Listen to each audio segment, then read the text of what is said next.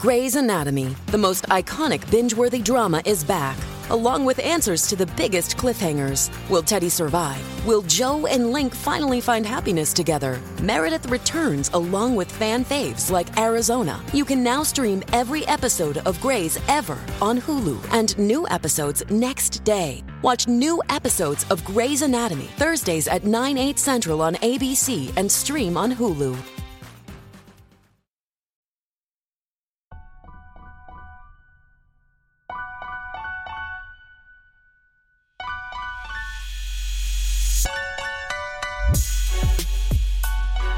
Welcome to another episode of Bro History.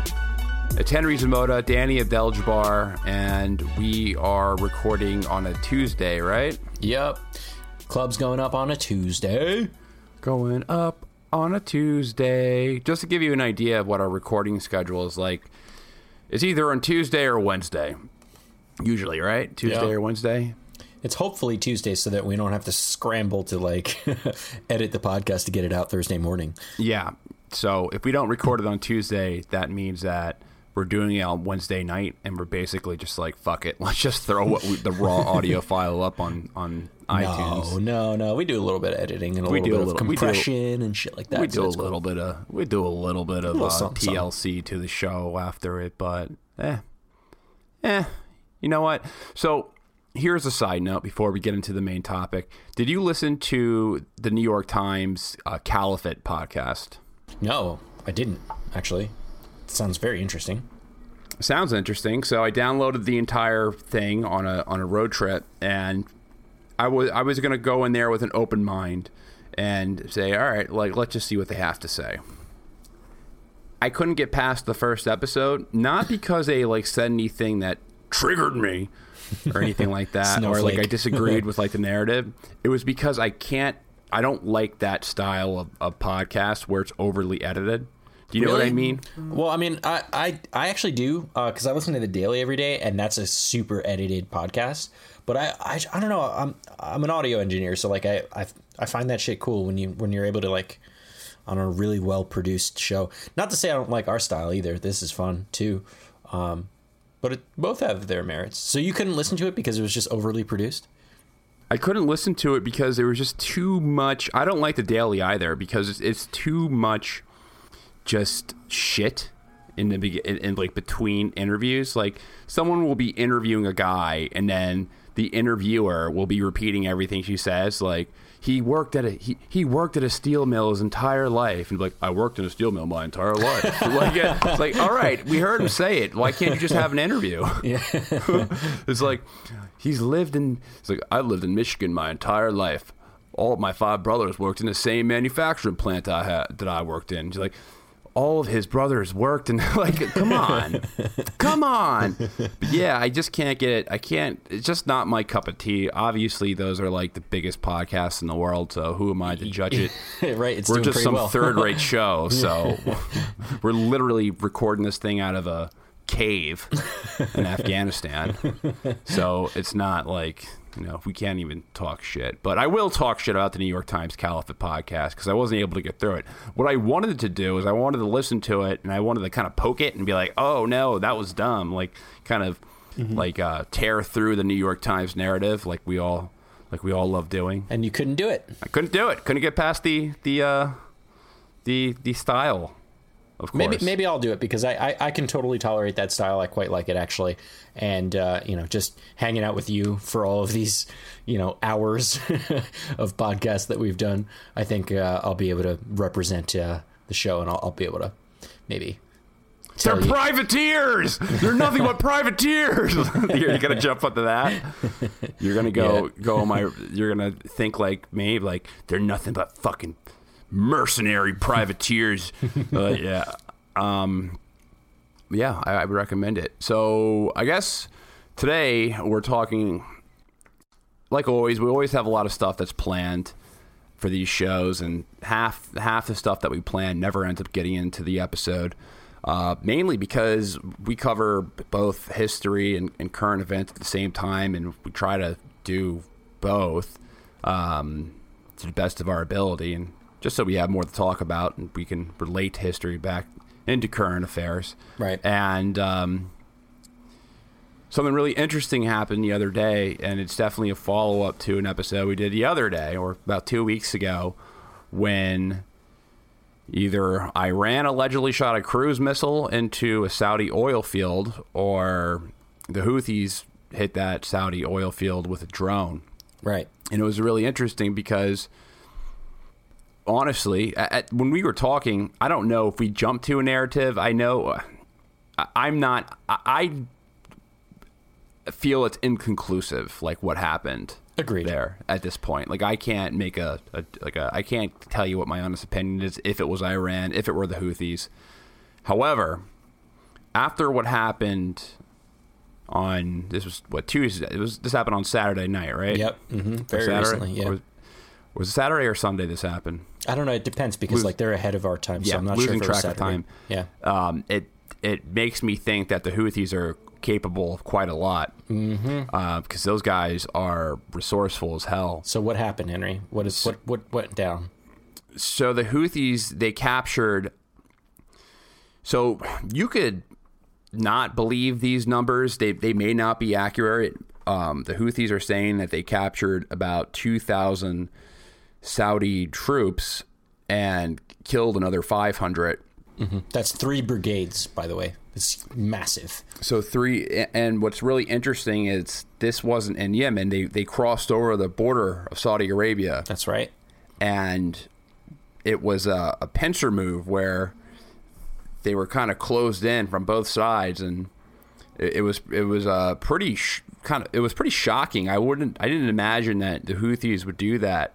But I guess they are quite capable of doing it, as they have showed.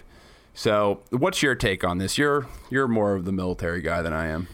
First of all, like, the thing that I want to point out is, like, this should be your evidence whenever you see on mainstream media or, you know, some other podcast or, you know, just one of your friends talking about how the Houthis are just this ragtag bunch of, like, weirdos that, you know, they couldn't possibly do anything precise and they're just like terrorists or something like that.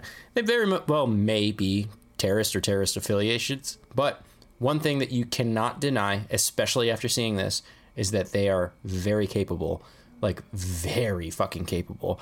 And the reason for this is because they released this video, and I saw it on YouTube. Actually, Henry, you sent that to me. And it's like maybe, I don't know, 12 or 15 minutes long of just straight up video documentation of all the people they captured, of all of the weapons they captured, of all the tanks and like armored vehicles that they captured, and just generally like walking all of these defeated, captured soldiers down a line, and there's like a quarter miles long line of people walking across the fucking desert, right, to God knows where. And it's abundantly clear that those are definitely the Houthis, and that the people that they've captured are either Saudis or people fighting for Saudi Arabia. In any case, you can see on the sides of the trucks and shit that they captured the Saudi emblems. You can see the types of weapons that they captured, of which there were thousands of weapons. It is honestly one of the craziest battles, and I'm so upset that they don't have more video of what actually went down, because I think it would be absolutely insane to see what went down. Yeah, the thing I immediately thought of was Hannibal crossing the Alps to attack Italy. But, hell yeah, they monsters, man. You know, something that I immediately noticed, though, is that a lot of the soldiers were African. See, I don't know about that, and a lot of guys looked African. No, I'm not saying that. No, I'm not. I'm just an observation. There was a lot of black guys. The Saudis use a lot of African soldiers from Sudan and Chad and different parts of Africa because they're cheap. I mean, that part to me was a little inconclusive. What also was inconclusive for me was the location, right? So the Houthis do claim that they crossed into the border, and I think the thing that they're pointing out now, and a lot of the things that I've been reading, is that the Houthis have been fighting this war of attrition for many years, and it seems like it's swinging towards in their direction. They're picking up some wins. If we're counting this as their win, and we're counting the oil field as their win, and we're counting the several other instances of them bombing oil tankers in the straits and things like that, then it's obviously moving in the right direction. And what I think they're trying to do is reestablish what the Yemeni border, or at least what the Houthi-controlled Yemeni border is. And I think that they're starting to get a lot more public support from the Yemenis in general, because, this coalition-based, Saudi and Emiratis that have been fighting against them haven't been able to remove the Houthis, haven't been able to install their government for many, many years, have basically caused the worst famine, in the region, have caused, worst cholera epidemic. The embargo, the blockade there is just making it worse. And I think they're starting to see the Houthis as like, hey, they're actually picking up some wins here, right? And they're actually doing something. So what we're noticing is a lot more support, within Yemen for them. One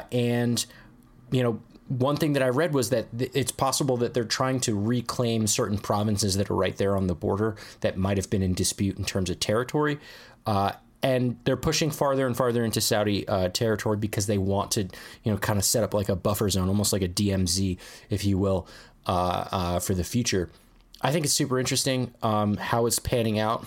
And I think it's even more interesting after the conversation that we had over the weekend with one of our listeners, who was actually in Yemen early on. I think it was something like 2011. We read one of his questions, on the previous episode in our Q&A, and we actually got a chance to talk to this guy.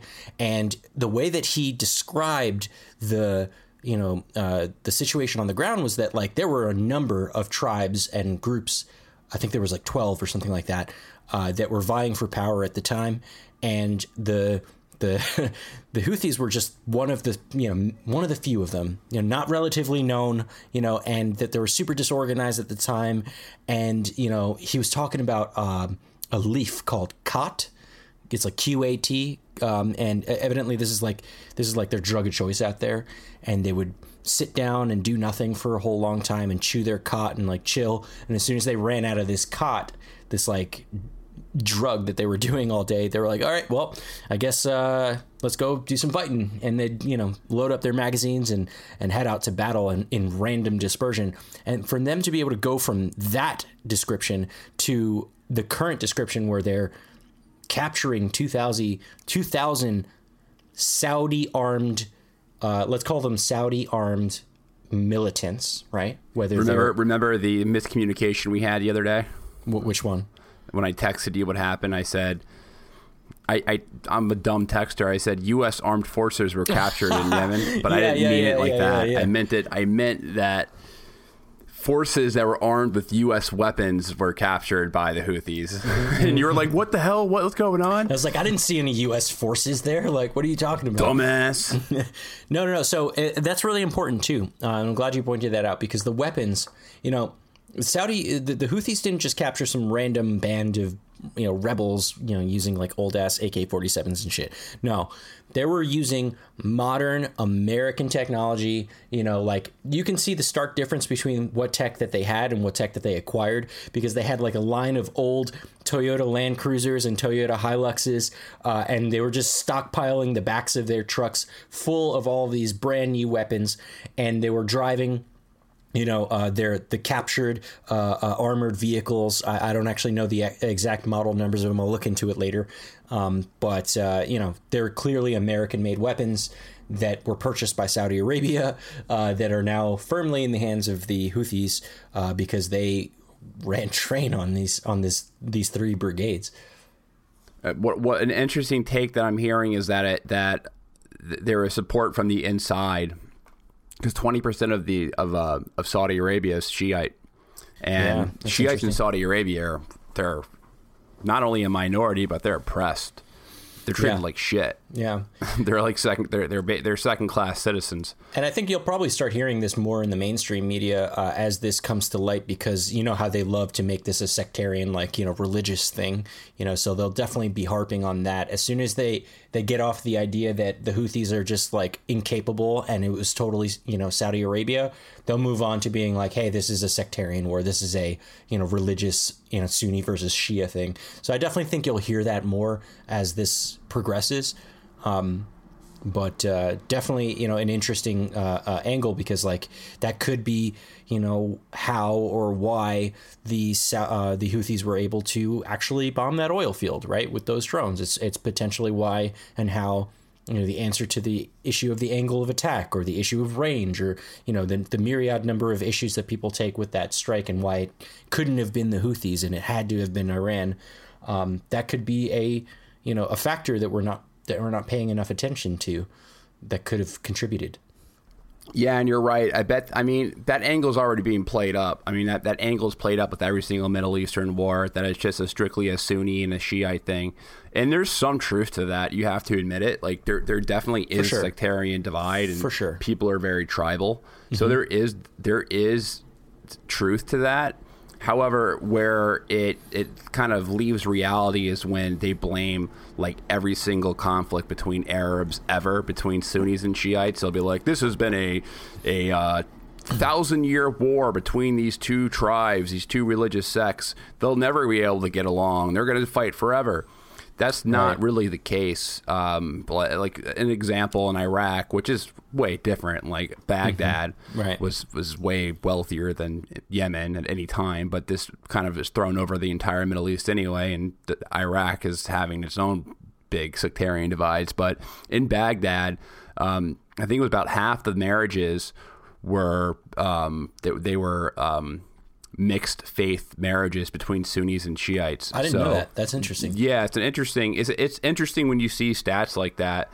And in the case of Yemen, so what's really important to point out is that the Houthis are not the same branch of Shiite as the Iranians, the Twelvers.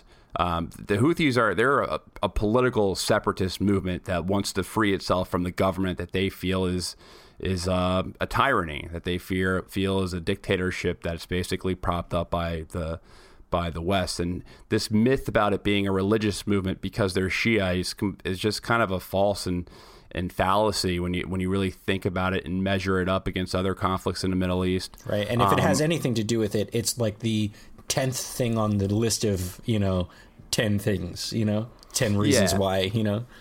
Yeah, and like the Zaydi Shiite, they're very different from the Twelver Shiite, like in Iran. And I'm no expert on like Islamic doctrine or Islam in general or the different sects of Islam at all, but I know a little bit about it. And the Zaydi Shiite, I'll roll this back. So the Zaydi Shiite, they take their name from Zayd bin Ali, who led a revolt against the Umayyad Caliphate in the 7th century, and he died in it. And they kind of look at him as they see him as the fourth imam. Like the difference between the Zaydis is that the Zaydis have 5 imams, and the Twelver Shiites, they have 12 imams. Get it? Twelvers, 12 Twelver imams. Right.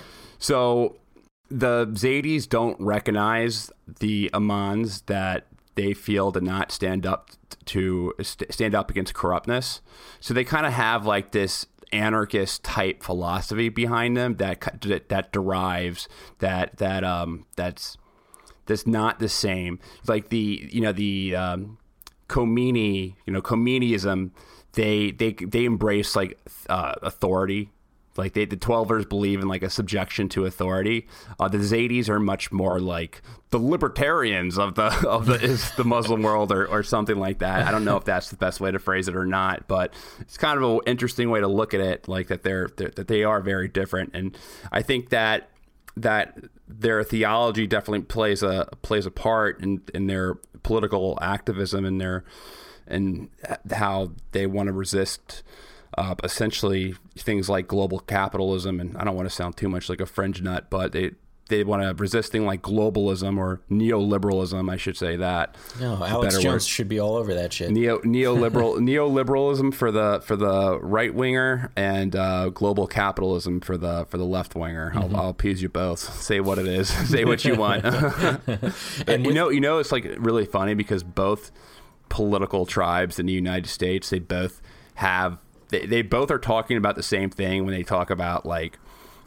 When they talk about global capitalism and neoliberalism, like they're talking about the exact same thing. Yeah. They just have different names for it. There's different names for it, but they both hate it and they know it's bad. But let's just put it this way. They resist the West. And I think that stems from their theology. So it's interesting. It's an interesting group to look at. It's the Yemenis. We had a great conversation. We learned a lot more about the Yemenis and the groups like Houthi. They're a very interesting bunch, I guess I'll say, to say the least. Yeah, definitely. And with that explanation, Henry, I think you put yourself in like the 1% of people that understand what Zaydi Shiism is versus Twelver Shiism. So I don't think you're giving yourself enough credit there. Well, I mean, there is a lot more to it. It's an interesting topic when you look at like Islam as a whole. I mean, I went to Catholic school, and one of the cool things about going to Catholic school, and you don't realize this when you're going to school, you take theology classes, right? And you start with the monotheistic religions. You start with Judaism, you go to Christianity, and then you actually learn about Islam as well. You don't learn about that much in Islam, but you do learn about just the different religions in the world. And, you know, obviously it's when you go to Catholic school, it's a bit of a pro-Christ bent, to say the least. However, I had in my school, I went to Holy Cross High School, an all-boys Catholic school in Flushing, Queens. Anyone who is from Queens, holla. Holla. I just cringed a bit. My teachers were actually pretty liberal. Like when I was in high school when The Passion of the Christ came out. Let's put it that way. And they were denouncing it. They were like, The Passion of the Christ is terrible. It's a horrible idea to make a movie like that. It's not even true. That's what they were saying. They were Christian brothers who were saying that. And I was like, what? They were saying it wasn't true that Jesus Christ died for your sins? What is wrong with them? They were saying that the passion plays were just used for anti-Semitic purposes, which there's a lot of truth to that. However, I digress. It is super interesting to look at the difference between the Sunnis and the Shiites on a theological base. You know, there's a lot of there's a lot of differences, but they're very minor when you look at it. Like when you're not Muslim, they'd be minor to us. It'd be like the same way that someone who's not a Christian would look at the differences between a Catholic and a Protestant, for instance. Yeah, like, I can see that. Yeah, like if you look at. If you look at a Christian, if you're not a Christian and you look at, you know, the Christian population and one person's like, I'm Catholic, and the other person says, I'm not Catholic, I'm a Methodist. You're like, okay, what's the difference? You both believe in Jesus Christ, right? Like, yeah. So isn't that the religion? Like, isn't that the religion? Yeah. The difference between the two is that, you know, it is power, really. Do you believe in a direct relationship with God, or do you believe in a bishop and a priest and a pope and a hierarchy to God, you know, Protestants versus Catholics? And it's the same type of thing for Sunnis and Shiites. It's a disagreement over the lineage of Muhammad. That's really what it is. It's just who is the next imam after Muhammad. That's where the big, separation starts. But, like, you know, the way they worship isn't really different. I think they have some different interpretations of the hadith, but that's pretty much the main theological difference in their perceptions. But these conflicts, they start out as sectarian, but when you go forward, when you actually look at why there's conflict, it's not because of their beliefs, it's because of who has power, it's because of religious nepotism, and it's the same thing for that happened in Europe. Like, so the 30-year war may have happened because of religious differences. But there were much more reasons beyond that, too. You know, yeah, like, it was the power structure of the Roman Catholic Church that was absolutely dominating most of Europe and bleeding them dry of all of their funds. You know, that was a big reason. You know, you start cutting into people's pockets, you know, and yeah, sure, you can say like, hey, you know, I believe in a direct relationship with God versus I believe in a power structure and like a pope and things like that. That certainly is the starting point, but there are so many other widespread implications that led to, you know, this fracture there. And there's a lot of politics in it, and there's a lot of, like you said, religious nepotism. It goes much, much deeper than that. It goes much deeper than that. And Islam right now is kind of like how Christianity was like 400 years ago. It's because, all right, so you have different sects of religion who are very tribe-oriented. So when one group gets control of the government, that's what really ends up being the problem. So let's just say if the majority of a majority Sunni country or a minority Sunni country has a Sunni leader and they only dish out favors and government jobs to other Sunnis, then the Shiites are going to be pissed. And what that ultimately does, it forces the other group to band together to resist resist from being oppressed from the other group. So right. It's who gets the money. It's never like because of the theological difference that these groups fight. It's because of money and power and identity politics at the end of the day. And so to kind of wrap all this up, you know, one thing you should take away from today's show is that, you know, one, it's a lot more complicated, this war in Yemen, than just Sunni and Shiism. And the Houthis are not to be, you know, slept on. They are very capable, and they have documented evidence of them making giant gains in this conflict. And, yeah, I think those are the two big things to take away. Two big takeaways. So what we were planning on speaking about, I think we said we were going to talk about it, and it definitely there's a good segue into this. Right. Is while we're on Saudi Arabia, good old while we're on Saudi Arabia. So tomorrow is the anniversary of Jamal Khashoggi's death, right? Mm-hmm. Is it? So it's this week. Forget the exact day. Actually, I think it might be the 4th, so that might be Friday. 3rd or 4th. Yeah. I forget the exact date, but it's this week for sure. Now, this is really interesting because Mohammed bin Salman is looking really bad right now. Yeah. Bin Salman is looking really, really, really bad. This guy has effectively, it looks like they've lost this war. And the Saudi public, I cannot see them being this happy. I don't know how this news is going to be disseminated into Saudi Arabia. Obviously, the elites know what's going on. Right. I don't know if the average Saudi is getting the full story. They probably are. I mean, they're all on Twitter. They know what's going on. MBS is looking pretty bad right now. Right now, at this period of time, he is at an all-time low. He's polling really low. He's at an all-time low as his time as the crown prince. Because this war, he was the defense minister when this war started back in 2015, when he was yet to be crowned crown prince. He was yet to be named the next king of Saudi Arabia. He was the one who really kind of engaged in this war, and I think a lot of it had to do with what one of the main princes, one of their big princes, I think it was Prince Sultan, or I might be getting the name wrong, but their Yemen prince, the guy who kind of like knew who dealt with Yemen foreign policy, meaning the guy who paid off the right people within Yemen to keep them from revolting, died. So I think everything is kind of went crazy from there, and when Mohammed bin Salman consolidated power, he really left that committee system that was, I guess, effective and keeping the Saudi Arabian monarchy alive for so many years when so many people were writing its obituary. Like, how many times have people have written out Saudi Arabia, like, oh, Saudi Arabia is done.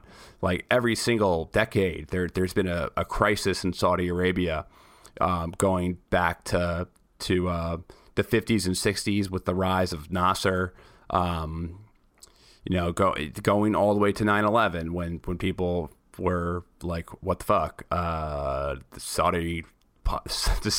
people who hijacked the plane were Saudi Arabian, or at least the vast majority of them. So there's been many times that there's been the obituary that was written for Saudi Arabia, but they've always kind of pulled through. And I think the Saudi kings and the Saudi council kind of are aware of Saudi Arabia's weaknesses. Like, they knew that Saddam Hussein would destroy them. They knew that. They were aware that a form of political Islam could emerge, just like in Iran. They were aware that that Nasser would clean their clock in a fight, even though Nasser ended up getting his clock clean in Yemen. I think they were very aware of their vulnerability within the Middle East, and MBS, I don't think he grew up in those times. He didn't experience those times when that type of carefulness was within that government, and I think he just went amok and crazy. And one of the big decisions that really shows that is his decision. I'm going to go off and say decision because I'm pretty convinced that Jamal that MBS probably hired the guys to kill Jamal Khashoggi. Yeah, probably. This episode is brought to you by Bumble. So you want to find someone you're compatible with, specifically someone who's ready for a serious connection, totally open to having kids in the future, is a tall, rock-climbing Libra, and loves rom-coms with vegan pizzas on Tuesdays just as much as you do. Bumble knows that you know exactly what's right for you. So whatever it is you're looking for, Bumble's features can help you find it. Date now on Bumble. It feels really good to be productive, but a lot of the time it's easier said than done, especially when you need to make time to learn about productivity so you can actually, be productive. But you can start your morning off right and be ready to get stuff done in just a few minutes with the Inc. Productivity Tip of the Day podcast. You'll hear advice on everything from how to build confidence to how to get the best night's sleep. New episodes drop every weekday, and each one is 5 minutes or less, so you only have to listen a little to get a lot more out of your weekdays. Listen and subscribe to Inc. Productivity Tip of the Day wherever you get your podcasts. That's Inc. Productivity Tip of the Day wherever you get your podcasts. See, he's admitting responsibility for it, though. Did you hear that? Yeah, I did. Super interesting. After a full year of this shit now. A full year of it on the anniversary.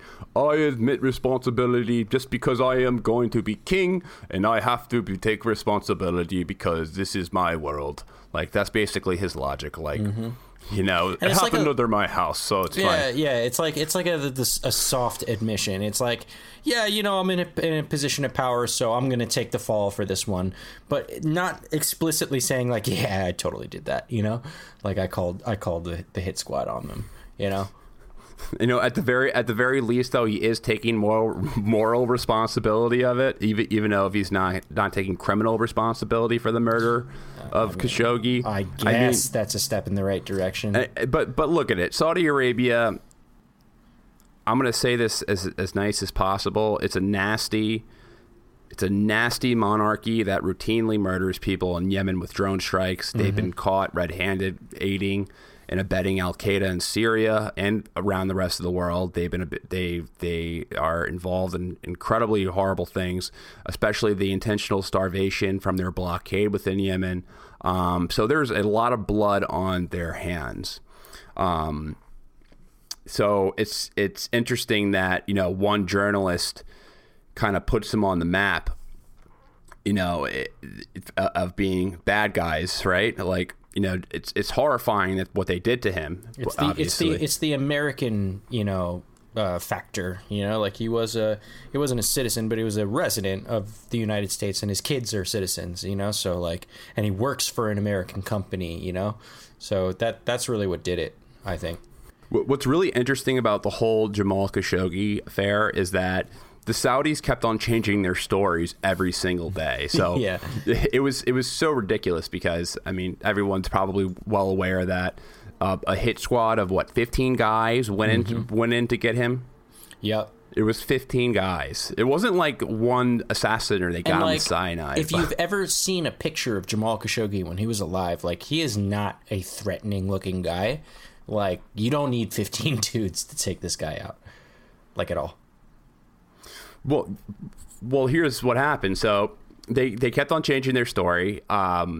They first said that, no, we didn't do it. We didn't do it. Like, there's no evidence of him leaving the consulate. So you had to have done it. Like, he went in, he never walked out. And they're like, no, we don't know what happened. And then there came out that there was audio tapes of him. Mm-hmm. From his, Apple Watch, right? Yeah, there was an audio tape of him. And then they went with, okay, it was a botched interrogation. We just wanted to capture him and interrogate him, but we would never kill him. Mm-hmm. But then they ended up bringing a bone saw. So, what the... why did you take his pants off?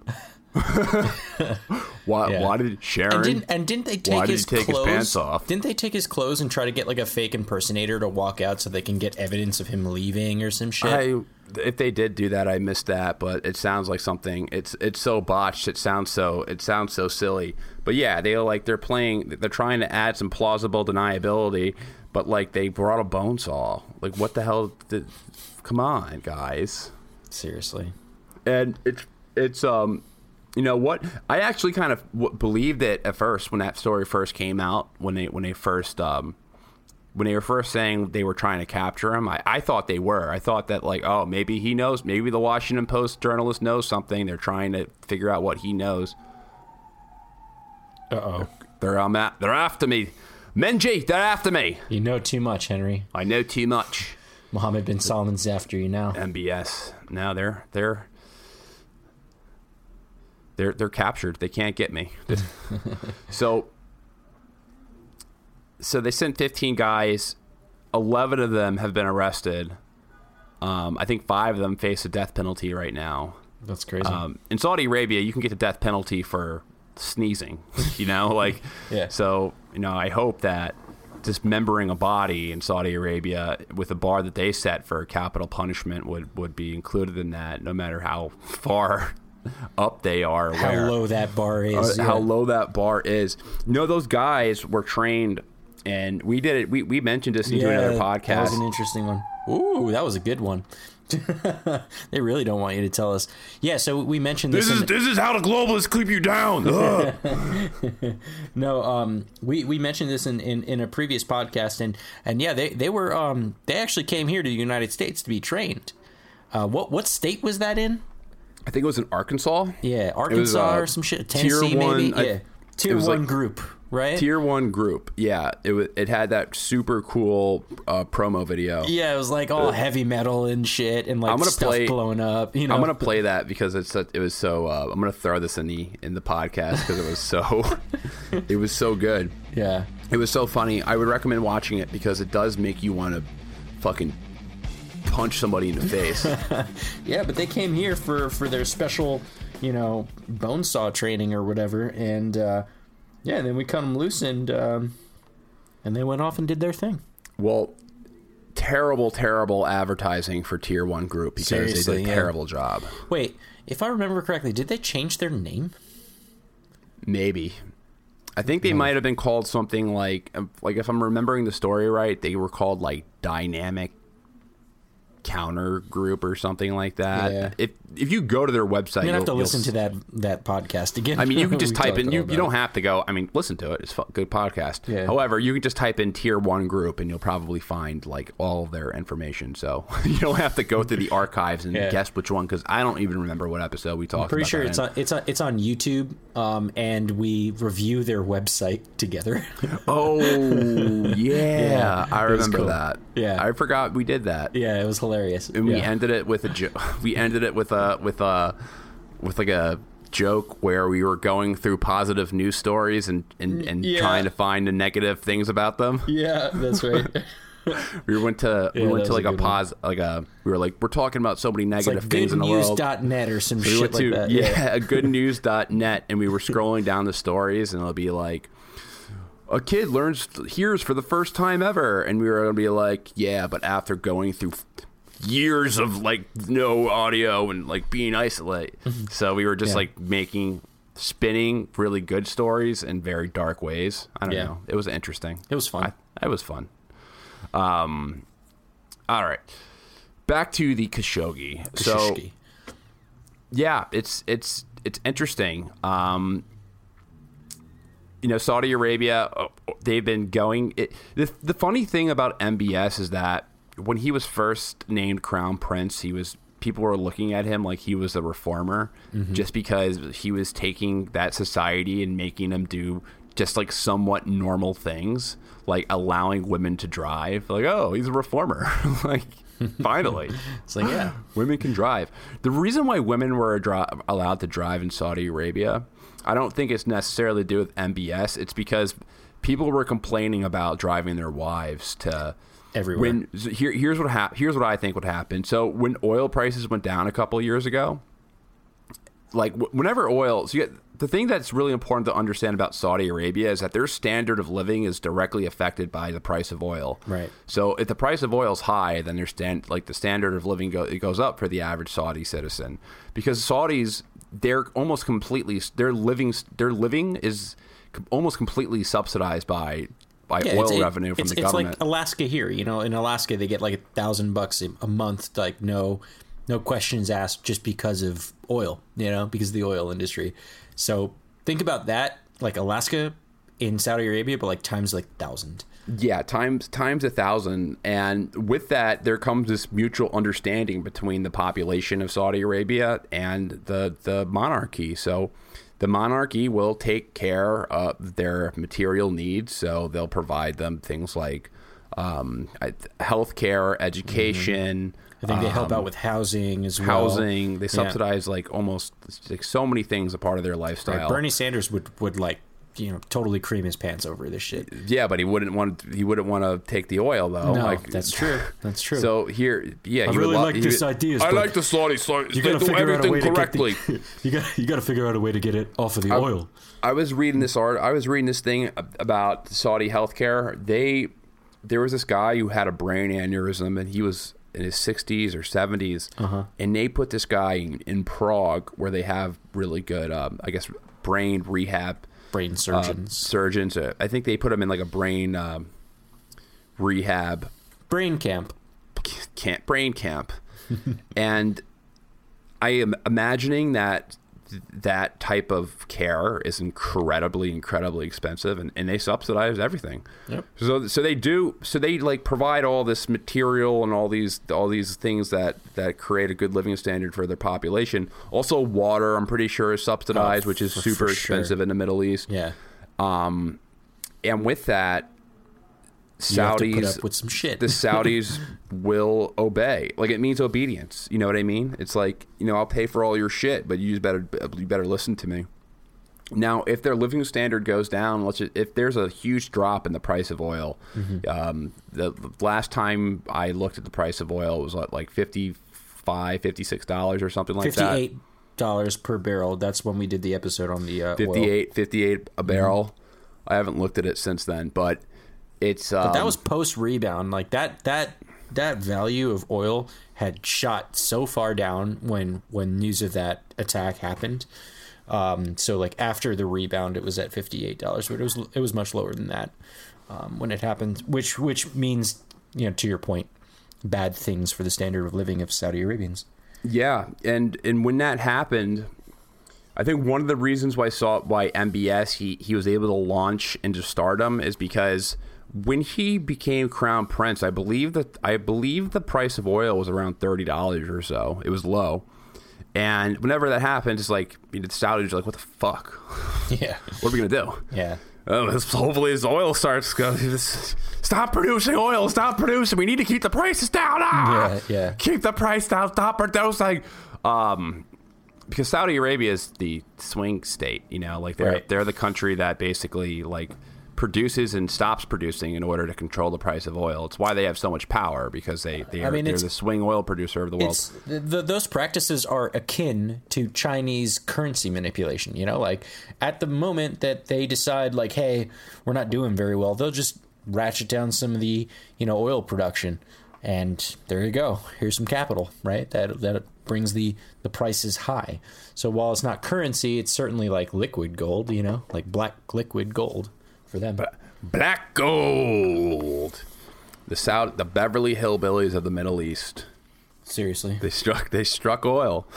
So when that happened, when the oil prices went down, MBS tried to roll out this plan called Saudi Vision 2020 or 2030 rather. Yeah, it's 2030 yet. 2030. 2020 would be like, you know, in a few months. Yeah, 2020 wouldn't be, I guess, possible.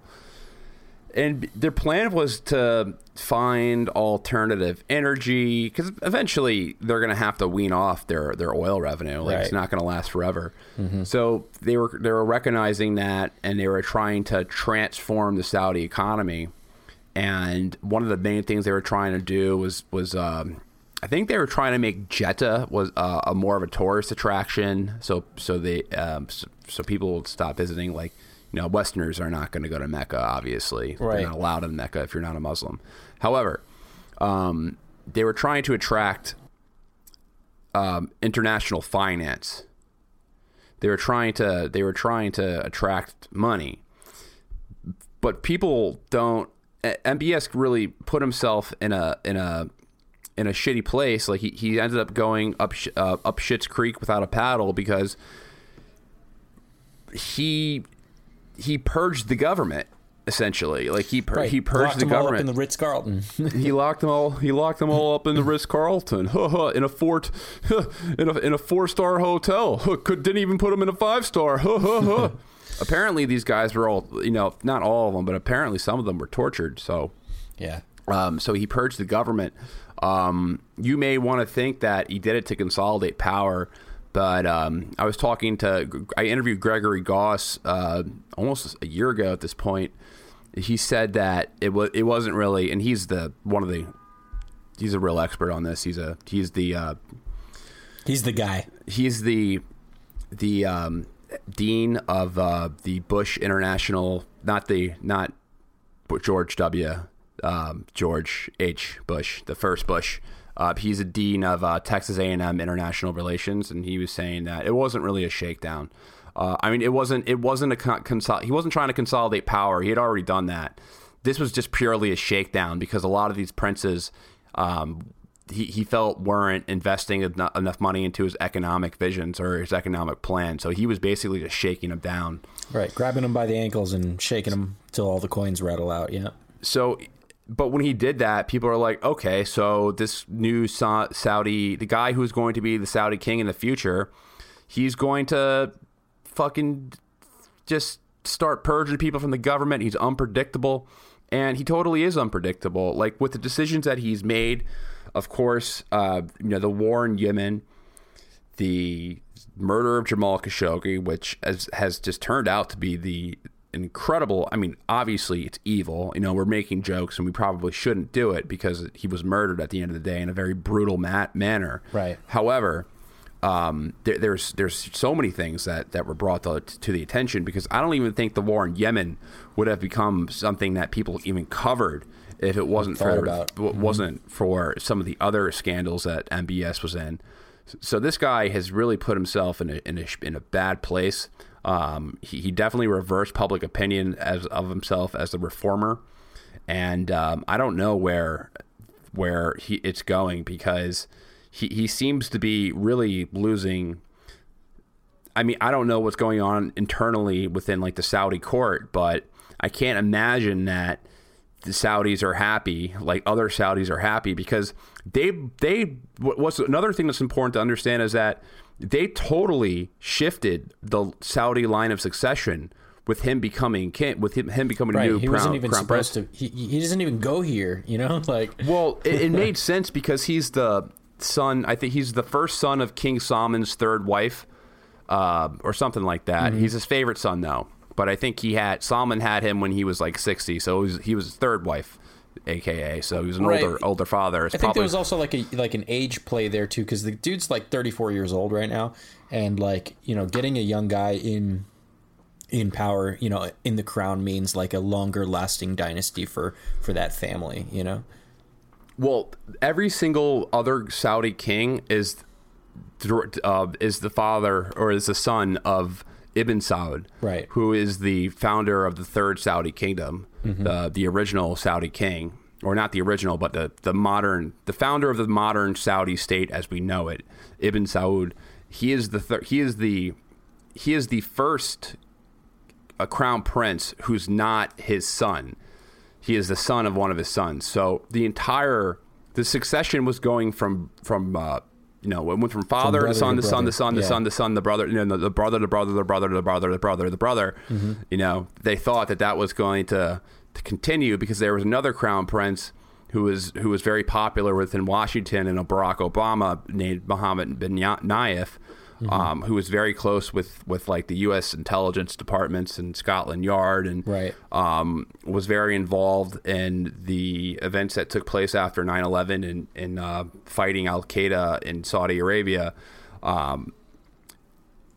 He was injured in a terrorist attack. Actually, I didn't know that. Bin Nayef was very popular in Washington. However, he was ousted and instead for Mohammed bin Salman. For this dude. for this guy. And there's like a 30-year age difference because bin Nayef was about 60 or so. Usually that's when they become crown prince. But I would be worried if I was MBS. You know, MBS wouldn't be the first. If something were to happen to MBS, it wouldn't be the first time something happened to a Saudi king. King Faisal was assassinated. I don't know what's going to happen to this guy, but it seems like he either is eventually going to be forced to resign, or I mean, you know, postulating here, that might be the reason why he took such a firm stance and shook down all those folks. You know, like to say, like, I'm, you know, don't fuck with me. You know, like I'm the man. But like inadvertently, I think he probably created more enemies than he did gained respect out of it. Yeah. He's I don't think he's going to be around that much longer as the crown prince. We'll see though. I kind of thought that a year ago, and he's still around. So impeach MBS. Impeach MBS. Apparently doesn't work like that. No, it doesn't. It's the Grand Council has to make a decision. But yeah, it's weird. Jamal Khashoggi. So. Yeah, let's talk about him for a minute. Let's talk about Jamal Khashoggi. It's an interesting story because not that many people know that much about Jamal Khashoggi. I'm imagining most people didn't know who Jamal Khashoggi was until he was killed. Most Americans, I don't mean Arabs, obviously know who they are, but most Americans probably didn't know who Khashoggi was until he was assassinated. And he's an interesting guy because he is a Saudi insider, mm-hmm. to say the least. You know, Jamal Khashoggi was a Saudi Arabian journalist. He made his name in the late 80s, early 90s, covering radical groups in Afghanistan, specifically the radical groups that were fighting the Soviets, mm-hmm. and that included Osama bin Laden. Right. He wrote for Al Hayat, which at the time was the biggest Arabic international newspaper in the world. He then went on to become the editor of the Arab News, which is the largest English daily in the Middle East. Mm-hmm. He also went on to become the political advisor of Prince Turki bin Faisal, who served as the director of Saudi intelligence, mm-hmm. and who was also a diplomat to both the United States and the United Kingdoms. Mm-hmm. So he was a very, very big insider within the Saudi royal family. And, he wasn't technically a prince, but he was certainly, his patrons were certainly the royal family. Right. He was definitely in it, if you know what I mean. So something that's also really interesting about Jamal Khashoggi is that, if you notice, like, Khashoggi is not an Arabic name. No. It's not one at all. It's a Turkish name. His grandfather was from Turkey, but he was born in the Ottoman Empire. Mm-hmm. He had been living in, I believe his grandfather had been living in Mecca and was actually expelled during World War I.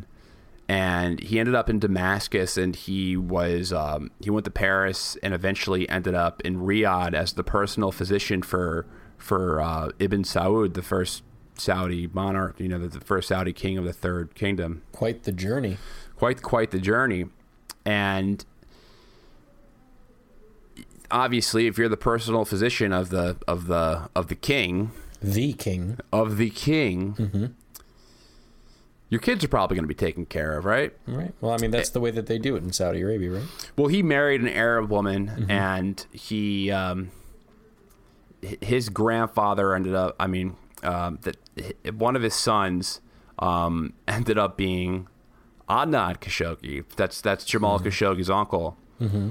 And the only way to describe Adnan Khashoggi, and I don't know, have you heard of him before? Only very recently. Yeah. I want to play the clip, and let's just play the clip in the podcast, and mm-hmm. I think this will be do a better job at describing who he is than we can. Okay. So let's play it. Adnan Khashoggi, a lifestyle of heroic excess, is matched only by the zeal of the global press to explain this mysterious mogul whose name and face appear in headlines across the world. The multi-million-dollar deals, the $2.5 billion divorce case, seen with Farah, or Liza, or Frank Sinatra, and pictured in the tabloids with Jackie O and Joan Collins. America's richest man, Gordon Gekke, has $4.1 billion compared to Khashoggi's estimated $10 billion. And though the cameras follow his every move, Khashoggi rarely talks to the press. Instead, they just speculate about him. But now the facts. He was born in Mecca in 1935 under the sign of Leo to a middle-class family. His Muslim religion and loyalty to the Saudi royal family are the pillars upon which his empire is built. Photographed with stars and celebrities, who he entertains lavishly in his 35 family homes, the real Khashoggi is a surprisingly private family. It's, he's a pretty interesting guy. Yeah, to say the least. Adnan Khashoggi, who is this mysterious man from the Middle East? With his riches, his riches are only matched by his women, who he likes young. Here's a picture with him and Sean Connery and Frank Sinatra. And the Queen. But he keeps his life private. So it's all messed out of the mystery. We don't even know how he made his money. We're not even sure what he sounds like. He's worth $10 billion, the richest man in the world. $10 billion, the richest man in the world. One can't even calculate this amount of wealth that's given into one person. But this Adnan Khashoggi represents everything that is mysterious about the lavish life of big cash, big guns, and sexy women. It's so funny because Adnan Khashoggi is, that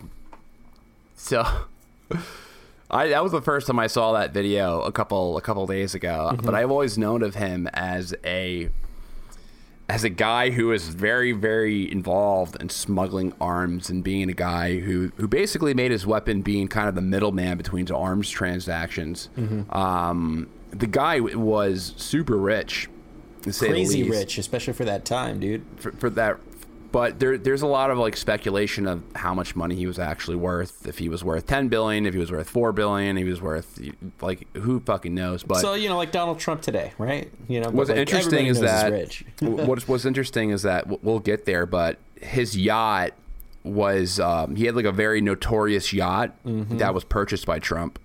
Oh, I didn't know that. Well, he ended up owing, I think it was Oman. I forget exactly who he owed, but he lost it. He lost a yacht due to some type of a loan or something like that, and Trump ended up purchasing it. But it was one of those weird yacht, kind of like Jeffrey Epstein's Lolita Express or whatever he called it. That's creepy. He was kind of like, he kind of was shrouded in mystery, like a Jeffrey, like that's how I see him, like a Jeffrey Epstein type character. Right, because he got around. I mean, like he was in constantly like photographed with celebrities and like dignitaries and like, you know, all these VIP folks.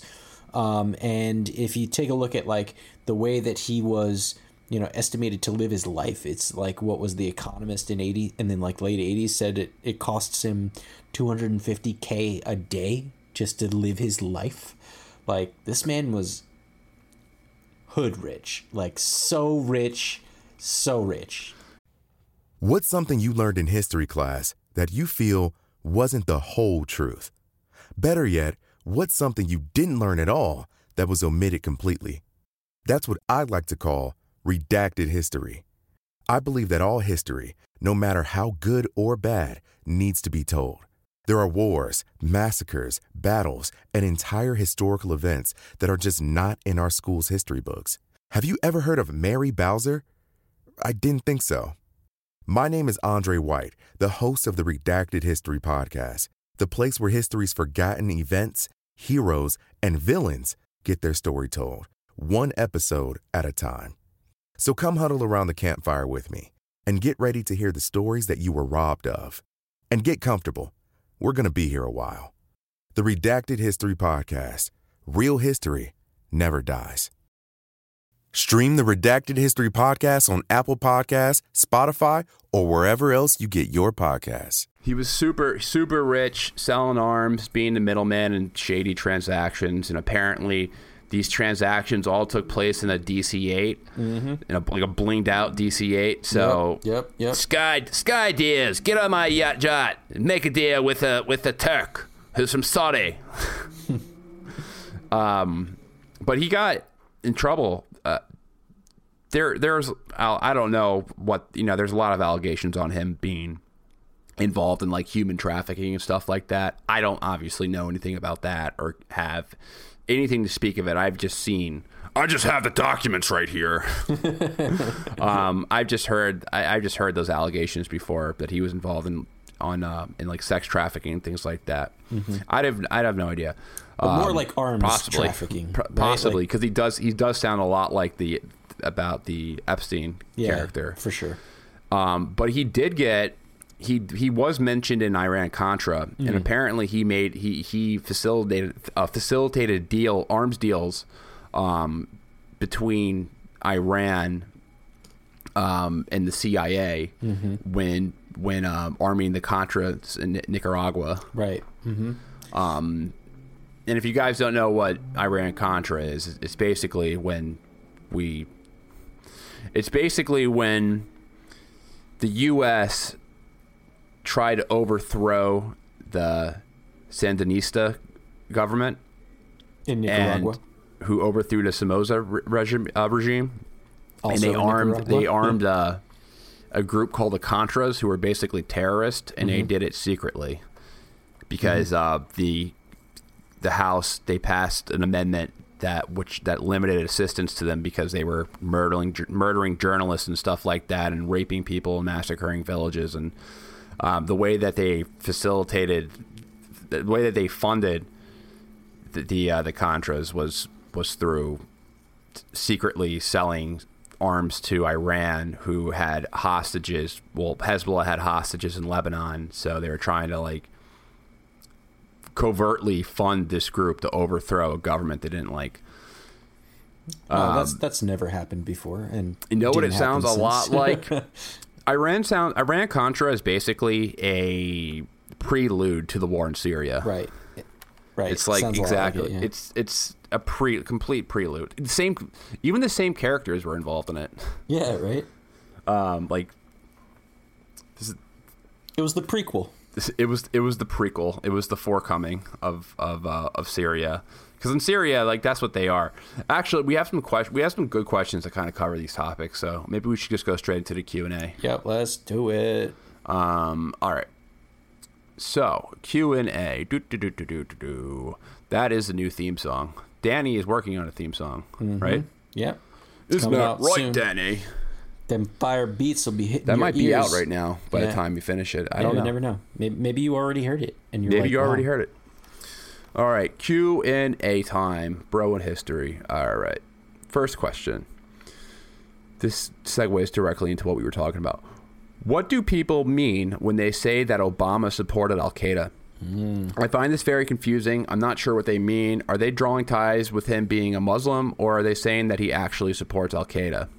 I'll let you take this one. So that's a good question, because that term is actually thrown out a lot. Right. So people will be like, oh, Obama supported al-Qaeda. And when you say that to somebody, people are like, what the fuck are you talking about? Al-Qaeda like Obama supported al-Qaeda. Is this like birther type stuff? Right. Like, is this the birther movement type stuff? Sounding, like he was a covert al-Qaeda operative. Right. What people mean when someone says that Obama, like at least I can't speak for everyone, but if you listen to guys like Scott Horton, who says that a lot, or myself, who has probably said that before, or anyone who has been pretty critical of the Obama administration's policy during the Syrian war, they'll say that he funded al-Qaeda or they funded ISIS. And there's varying degrees to this. So they either mean that, and I guess in the least egregious or the least serious accusation, they mean that they intentionally funded terrorists in Syria and Iraq during the Syrian war by giving arms to Syrian rebels who ended up just taking those arms and joining ISIS or al-Qaeda or whatever group. Because it is kind of a talking point when you say Obama supported al-Qaeda, and it's like a talking point that you need to explain with a little bit of context. Right. So if you're going to say Obama, it's like, oh, it's interesting. Like Obama had all these non-lethal aid packages and gave all these Syrian rebels or these FSA guys arms, and they went ahead and they ended up just joining the crazy militants. So it's kind of like Obama supported al-Qaeda. Like that would be a lot better to say, I feel. Right. Because when you think about it, al-Qaeda is these groups. Al-Qaeda is kind of a blanket term for basically all of these Islamist groups in Syria or in other places as well. When people are saying that he supported al-Qaeda, it can mean like there's so many different groups that are constantly fighting each other, changing their names, and they will show patronage to one. Like these guys, they follow a strongman warlord type who kind of runs it, and they play patronage to another person. They're just kind of a better way to think of them is not as malicious, but as like criminal groups. Right. Like they're just like a bunch of different rival criminal groups that happen to align with the same interests sometimes and work together, and then happen to fight over rival turf. In their case, they fight over who wants to extort the population with tax money and stuff like that, and oil revenues. So I think that's what people mean when they say Obama supported al-Qaeda. Another way that you could look at it, if you want to be more severe with your accusation, which I think is very fair, and you can look into this, is that you can relate that back to Iran-Contra, where people intentionally supported al-Qaeda, where the CIA, if you want to go really, really hard into it, if you really want to make a strong accusation of it, you could say that the CIA intentionally funds those groups with the mission of overthrowing Assad, which there have been people within the Obama office who have said things like that. So that's fair enough accusation, but either or, if you use the talking points Obama supported al-Qaeda, just be prepared to talk a little bit more about it rather than just saying context, like Obama supported al-Qaeda. You got to be like Obama's foreign policy to fund Salafist extremists was supporting al-Qaeda. That's just my take on it, because too many people talk in talking points, you know what I mean? Like sound bites and shit. Even sound bites, and I know it's an effective way to get your messaging across in a very short period of time. However, when you say that, it just confuses people, and it makes you sound stupid sometimes. Like in this case, Obama supports Al Qaeda. It's like, yeah, not entirely, but like I see where you're going there. You need to be able to like spit real facts, and sometimes it's just not enough time to do that, and that's where shit like this comes into play. Well, the thing with Obama's support of Al Qaeda is that you can get confused with the birther stuff. It has nothing to do with the birther stuff, right, when people say that. Different different talking point. It's not, they're not saying he's Muslim. They're saying that he covertly armed them to overthrow Arab governments. All right, let's go on to the next question. Cool. This question is pretty gay. I'm sorry. I'm going to read it. So, I know you guys are Star Wars fans. I remember the episode where you rant for like 20 minutes about the hole in the Death Star. Nerds! In parentheses. Wanted to know what your take is on Mark Hamill throwing shade on Ivanka's family picture on Twitter. I actually did see this too. What is he talking about? So like, if you Google, I don't know what you could Google to get this, but like, just look for Mark Hamill's like statuses on Twitter, and Ivanka put up this picture of like her family on Twitter, and like one of her kids, I don't know which one, I don't know their names, is dressed up like a stormtrooper, and Ivanka goes, "The force is strong with my family." And I mean, I love Mark Hamill. I do love Star Wars. I think this one bit maybe went a little too far, but he says, it was actually pretty funny. He's like, "Cunt!" No. He's got more tact than that. He says, "You misspelled fraud. Go force yourself." No, he said that. Yeah, he did hashtag go force yourself. I don't know. I thought it was funny. I thought it was funny from like from a comedian's perspective. I mean, I don't like the Trumps. I don't like Ivanka Trump. I don't like anything about what they do and what they represent. But like, she's just being a person and putting a picture of her like kid dressed up in a stormtrooper costume. I don't know what the context is behind that. Maybe it's his like Halloween costume or some shit like that, and that's fine. But you know, like leave her alone for this one. Like, especially for leave the kid alone. Like, you know, it's just like taking a picture and shit. Like, I don't know. I thought that was a bridge too far. You know, we can definitely make, you know, talk all day about shit that the Trump family does that's worth, you know, throwing shade on. I just thought that was a little silly. But some funny responses to that that other Twitter followers were saying was like, one of them pointed out how ironic it was that that basically she, you know, the stormtroopers are the bad guys, you know, which is interesting, you know. What were some of the other ones here, Henry? I think I'm looking at the article he sent me that's on here. Can you unclick, because I can't see the link? I want to read through them again. Cool.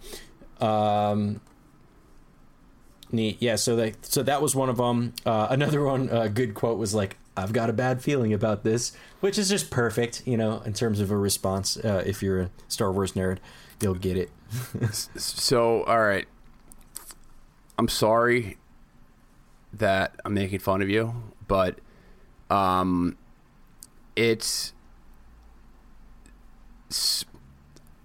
not a fan of like the, "Oh, I got shade on the Trump family. Yeah. Bloom. Yeah. Eat that, Trump. Fuck you, Trump. Russiagate. Robert Mueller." I hate that so much.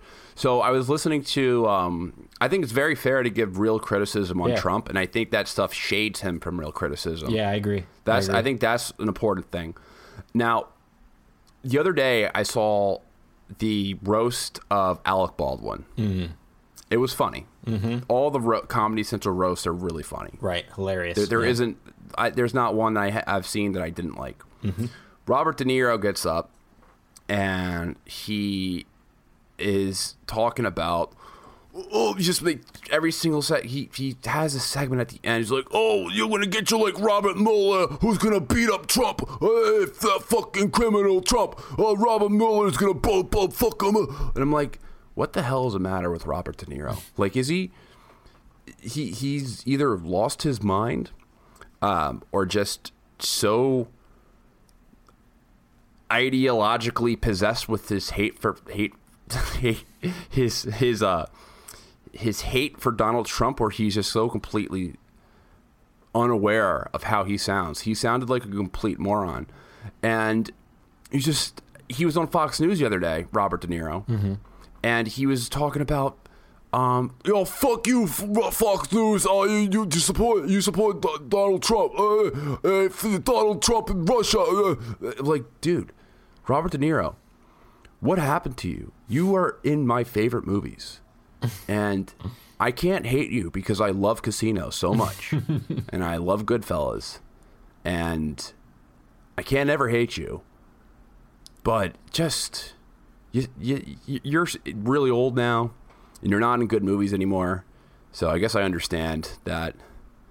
I guess you get stuck in this weird Hollywood trap of that, like, really corporate liberal, neoliberal identity. I hate Trump mix, but I just can't. I'm not a fan of it. I like it when people like they I thought it was super cool. I think it's super cool when Tulsi Gabbard shits on Trump, and she says stuff like, you're Saudi Arabia's bitch. Yeah. Because it's true. Yeah. And I'm like, yeah, that's some real criticism. I'll get behind that.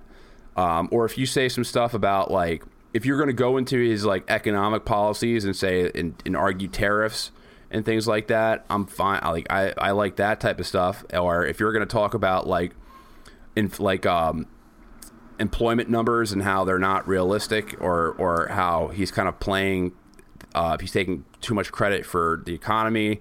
If you're giving real criticism to Trump, like, I think that's great, and you need to do it. But yeah, but that doesn't give you points on the internet. And that's where I think I was like, all right. I know, Mark, you're not going to be Mark, like, you know, well, protectionist foreign policy. It's like retweeted 3 million times. Retweeted, you know, like, 3 million. Hashtag foreign policy. You know, like, that's never going to. This tweet about tariffs has gone viral. You know.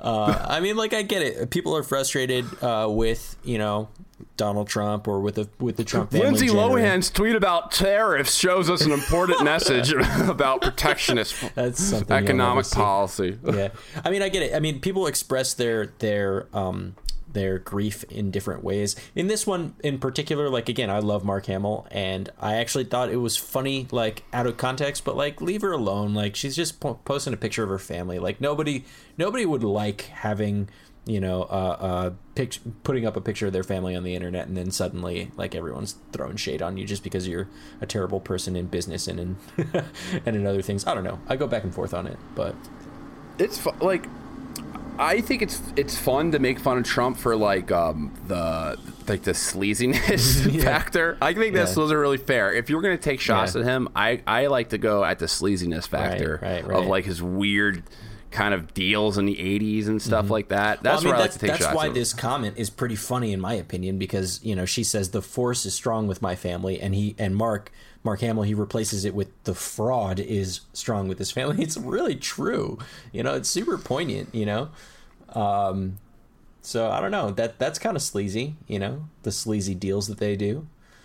But it just, I guess the point that I'm getting at is, like, it was a picture of a kid in, like, a Star Wars costume. Like, if she had said that because she was in a Star Wars costume, or because Jared was in a Star Wars costume, then, like, that's fair game, but, like, leave the kid out of it, you know.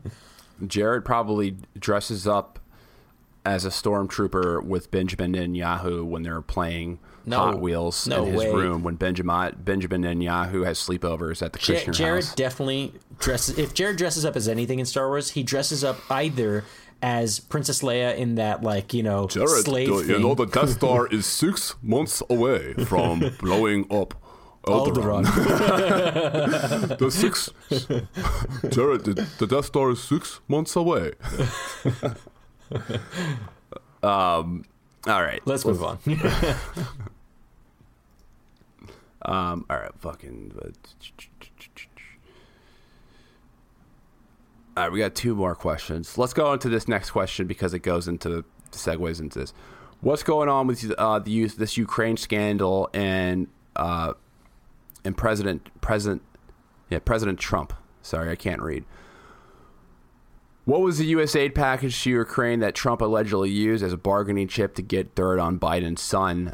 Do other countries get this aid too, or is it just Ukraine? Do you think this is impeachable offense?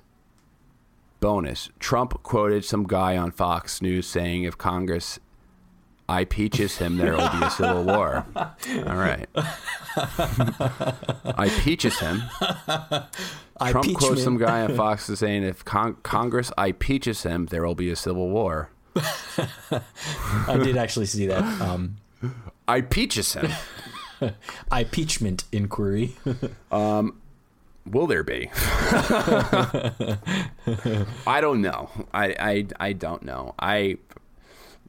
Listen, I'll be honest. I'm not following the story that much. My immediate reaction to this is like, this is just another way. This is just kind of like a repeat or a way to put the defibrillator on Russiagate.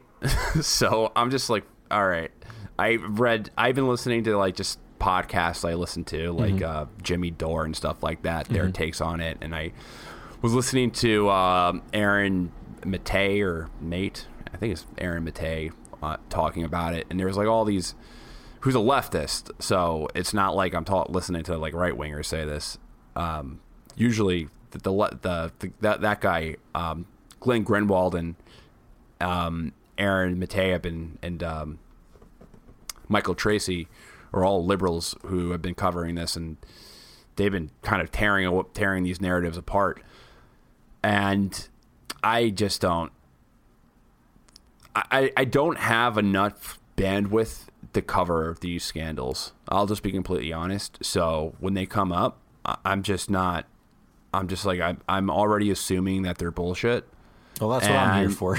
I'm already assuming that they're bullshit, and I kind of discredit them immediately. Mm. So that's probably not the best mindset to have. Yeah, however, there's only so many things that I can consume. That's true. And that's what I'm here for, right? So that's why you have two perspectives. That's why you got two perspectives on here. It's basically The View with fewer people. It's basically fewer The Views. Whoopi Goldbergs. There's basically the View, but with, I guess, three less penises, right? Oh, dude. No.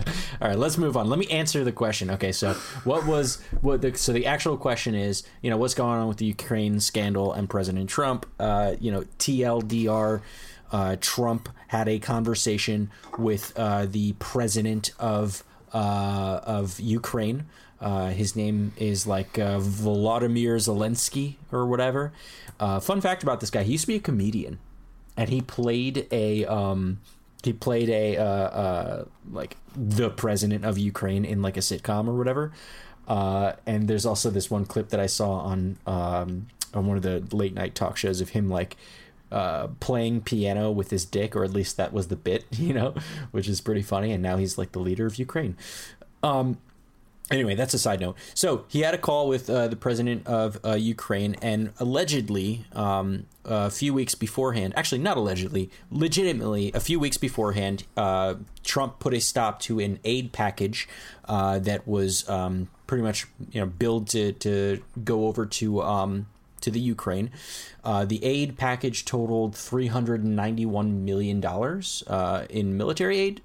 And it was for things related to the military. So one thing that Zelensky had asked about was, buying some Javelin anti-tank weapons. So $250 million or so of that money was supposed to go to the Ukraine, to the Security Cooperation Fund, it's called. And that's for like additional training, some equipment, and like, some consulting, things like that, to help boost Ukraine's armed forces. And then the State Department actually put an additional $141 million on top of that. But that was like a separate that was a separate thing from the Pentagon's plans. And basically what this is for and why this is specific to Ukraine, although many other countries do receive, aid from the United States. This particular package was just for the Ukraine.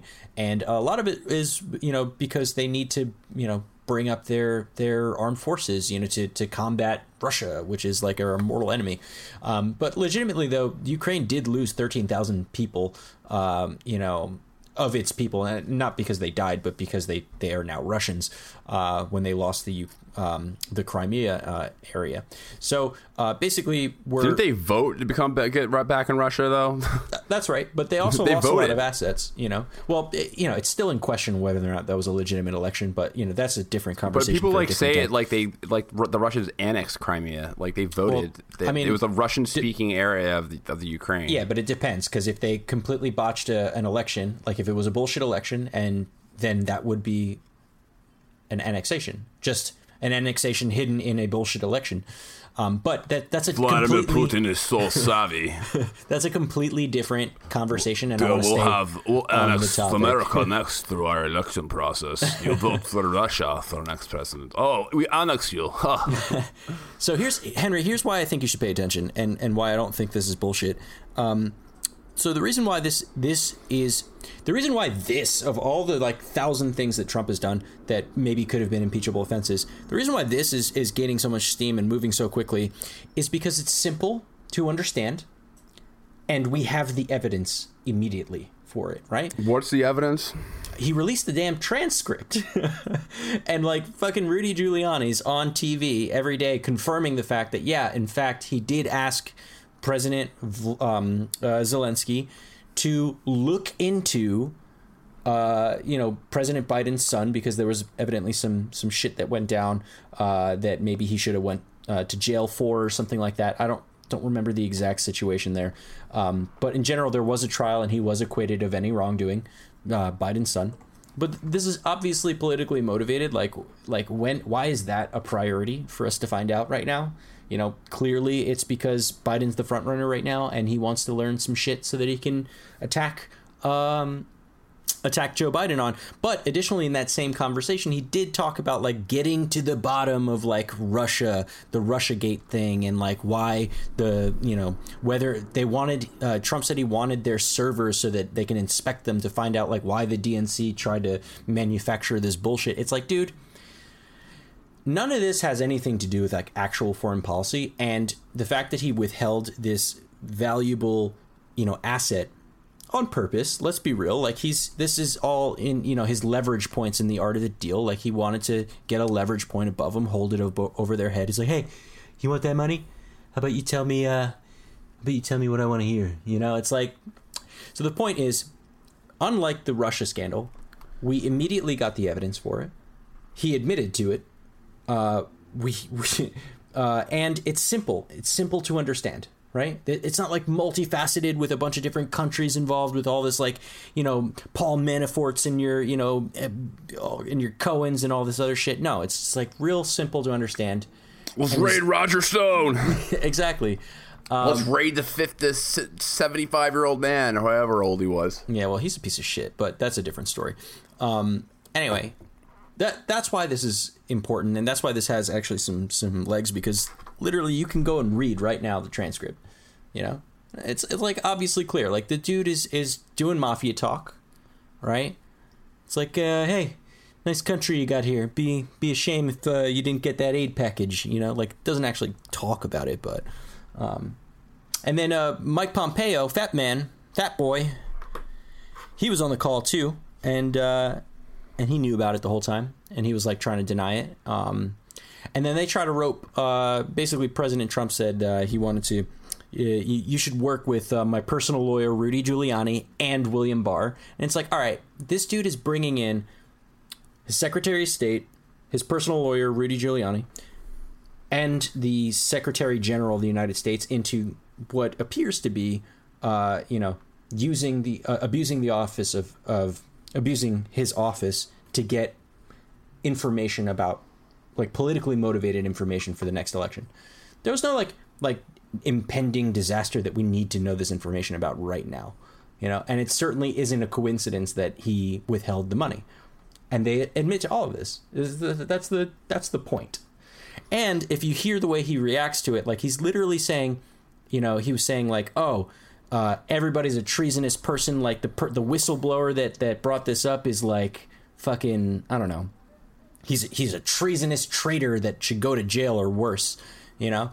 And the type of rhetoric that's coming out of his mouth is just makes it absolutely clear. It's like, yeah, dude, you did something wrong. You got caught.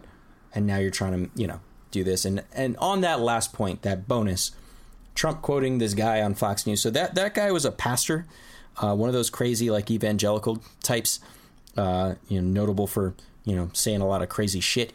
But he actually said he's afraid that there would be a civil war if we impeach Trump.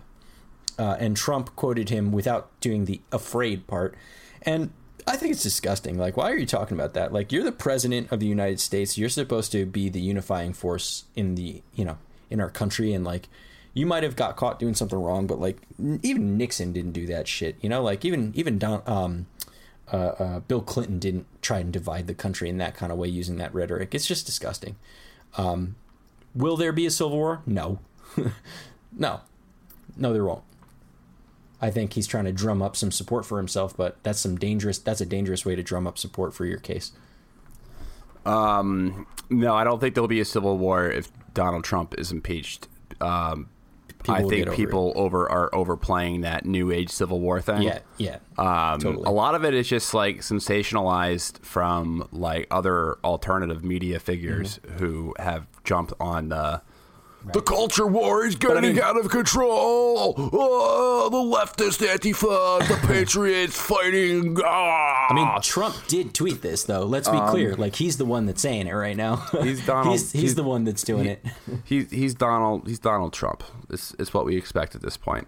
I need to look into this story more because I'm not caught up on it at all. So you have the advantage of this debate, Danny. So I won't let you have the upper hand on me, but I'm so exhausted from the Russiagate scandal. It's hard for me to look at it seriously. However, I will get up to date with this, cool. And I will tell you if I disagree or not.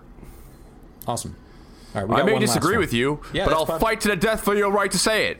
I'm paraphrasing that. Is that Voltaire? Yeah, I think so, yeah. It's Voltaire? Okay.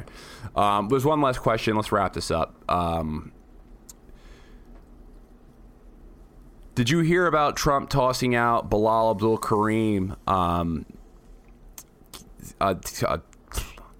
like dyslexic, by the way. Did you hear about Trump tossing out Bilal Abdul Kareem's case?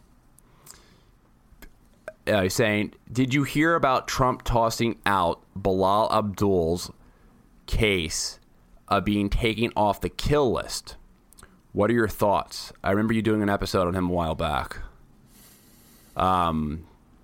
Yeah, so Bilal Abdul Kareem is a guy who covers the Salafist militias in the northern part of Syria, in Idlib, and he's very sympathetic to him, and he kind of portrays them in a positive light. So if you watch his he has a YouTube channel, it's called OBGN or something, OGN. Just type in Bilal Abdul Kareem and you'll bring up his YouTube channel, and he's interviewing these guys on the ground in Idlib in Syria. And I actually appreciate that he puts this stuff out because you can just tell how insane the people that these people are. Like it's sunshine to me. Right. So he'll interview like guys in different just different Al-Qaeda affiliates, or ones that are leaving, or ones that are fighting with each other. And it's kind of like sometimes they'll cover the girl drama within like these different rebel groups or terrorist groups in northern Syria. And he's on the ground and he covers them. So apparently he says he's on a kill list. So I think it's been in like four or five times he claimed that there was drone strikes on his life, and I definitely don't agree that he should be put on a kill list. So despite what he's doing, if you want to say that he's a terrorist sympathizer, maybe. If you want to say that he's being misrepresented for covering jihadists, who, I mean, he certainly has a good narrative on them. Do you want to say, does he deserve to be put on a kill list? No, I don't think any American deserves to be put on a kill list. He's an American citizen. You can't just murder somebody without due process. The guy needs to have a trial.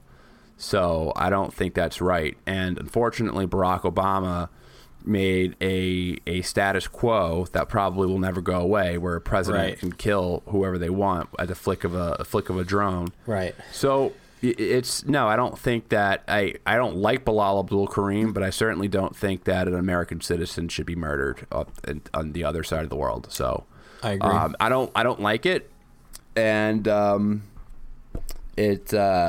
it sucks, and I honestly appreciate him doing the work he does, because I think it's sunshine into that area that's needed. If you want to closely follow the Syrian war, it's good to get the perspective of the crazies up there, just so you know how weird it is. Like, he covers HTS and he interviews them, and like all they talk about is Allah is great. It's all, we come and we sack the city, and Allah is great. And it's all, the other group, they dishonored us, and they are not friends with Allah. Like, they're what you would expect people who want to build a caliphate to say. So it's, I think the sunshine's actually I think what he does is actually valuable to people who want to follow, get technicolor in that conflict. Right. Well, I mean, love him or hate him, he's presenting a side that you probably won't be seeing very frequently. And it's the thing is, though, is that I think a lot of the problems is that he will work with like CNN sometimes, or he was on, what network was he on a while back? Was it Channel 4? Sky News. He was on Sky News. Yeah. And they did the Sky News journalists were down him. They were with him in Idlib, and they were covering a story, and he was part of the production, or he was part of the crew. So did they work with him because they can get access to those those conflict zones? Yeah. I mean, do they work with them because they want to portray those rebels as rebels or moderate? Maybe. It's all possible, but at the end of the day, I don't think that they should be trying to murder him. Right. That's my take. No murdering people who cover the news. No murdering journalists. Let's just set that standard. Yeah. No murdering American citizens without due process. Without due process, because that's I'd extend that. No murdering any citizens without due process. How about that? Yeah, that's a better standard to go with. Yeah. But if we can't even do American citizens right, then how the fuck are we supposed to value other people's lives? That's true. If we can't keep up with that bar of like not killing your citizens without, not executing your citizens without a proper trial, then there's no bar. But I don't even know if he's on a kill list, to be completely honest. It's not a fact. It's what he says. He's saying he is on a kill list, and I think the government is revealing to say they're refusing to let him know if he's on it or not. Yeah, but that's not a standard for the government to say, like, oh yeah, you're on a kill list. Exactly. Like, don't tell people that, like, they're on a kill list. That shit is covert, top secret, eyes only shit. I know. You're not like, here's who's on it. That would be some real Mad Max type shit. I feel like the only time, here's everyone on the kill list today. Everyone gets $10,000. The last time you saw like a public and open and available kill list was like right after 9/11, when they made those like playing cards of all the terrorists that they wanted to get. And those guys weren't American citizens. They were, exactly. I mean, not that it makes a difference, but the point though is I think that was like the only time. And like, if you're on a kill list, especially if you're an American citizen on a kill list, you're not gonna know. No one's gonna know. Yeah, you're not. They don't give you a letter. It's not like jury duty. Yeah. You've been summoned on a kill list. Step outside so a drone can kill you. Gotcha. That's drone tech. That's the U.S. drone technology. $250 million a unit at work. Jesus. Just takes a letter to get you out. $150,000 a rocket, you know, like. One letter, one kill list letter. Say you are being served on a kill list. You will come in. You will come in on this date to be drone striked by a $250 million drone. With a $150,000 rocket. With a $150,000 rocket. Yeah. It will be a very, very quick and swift and expensive execution. And we'll have to use a couple more rockets because we'll probably miss the first couple times. We'll hit a hospital by accident. Oops. All right. Oh, is there anything else? Do we have any more questions? I don't think so. Scroll in the email.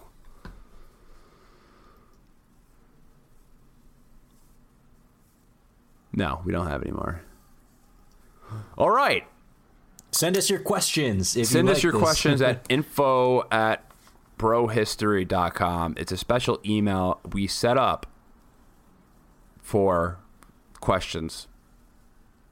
That's correct. That's correct. Special email we set up for the Q&A section. So email your questions at info@brohistory.com.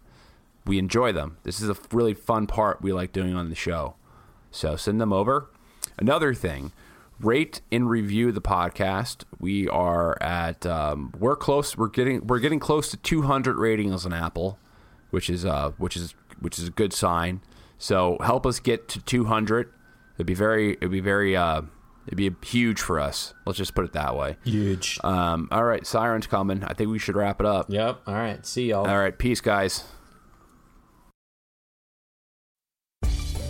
Spend less time staying in the know about all things gaming and more time actually watching and playing what you want with the IGN Daily Update podcast.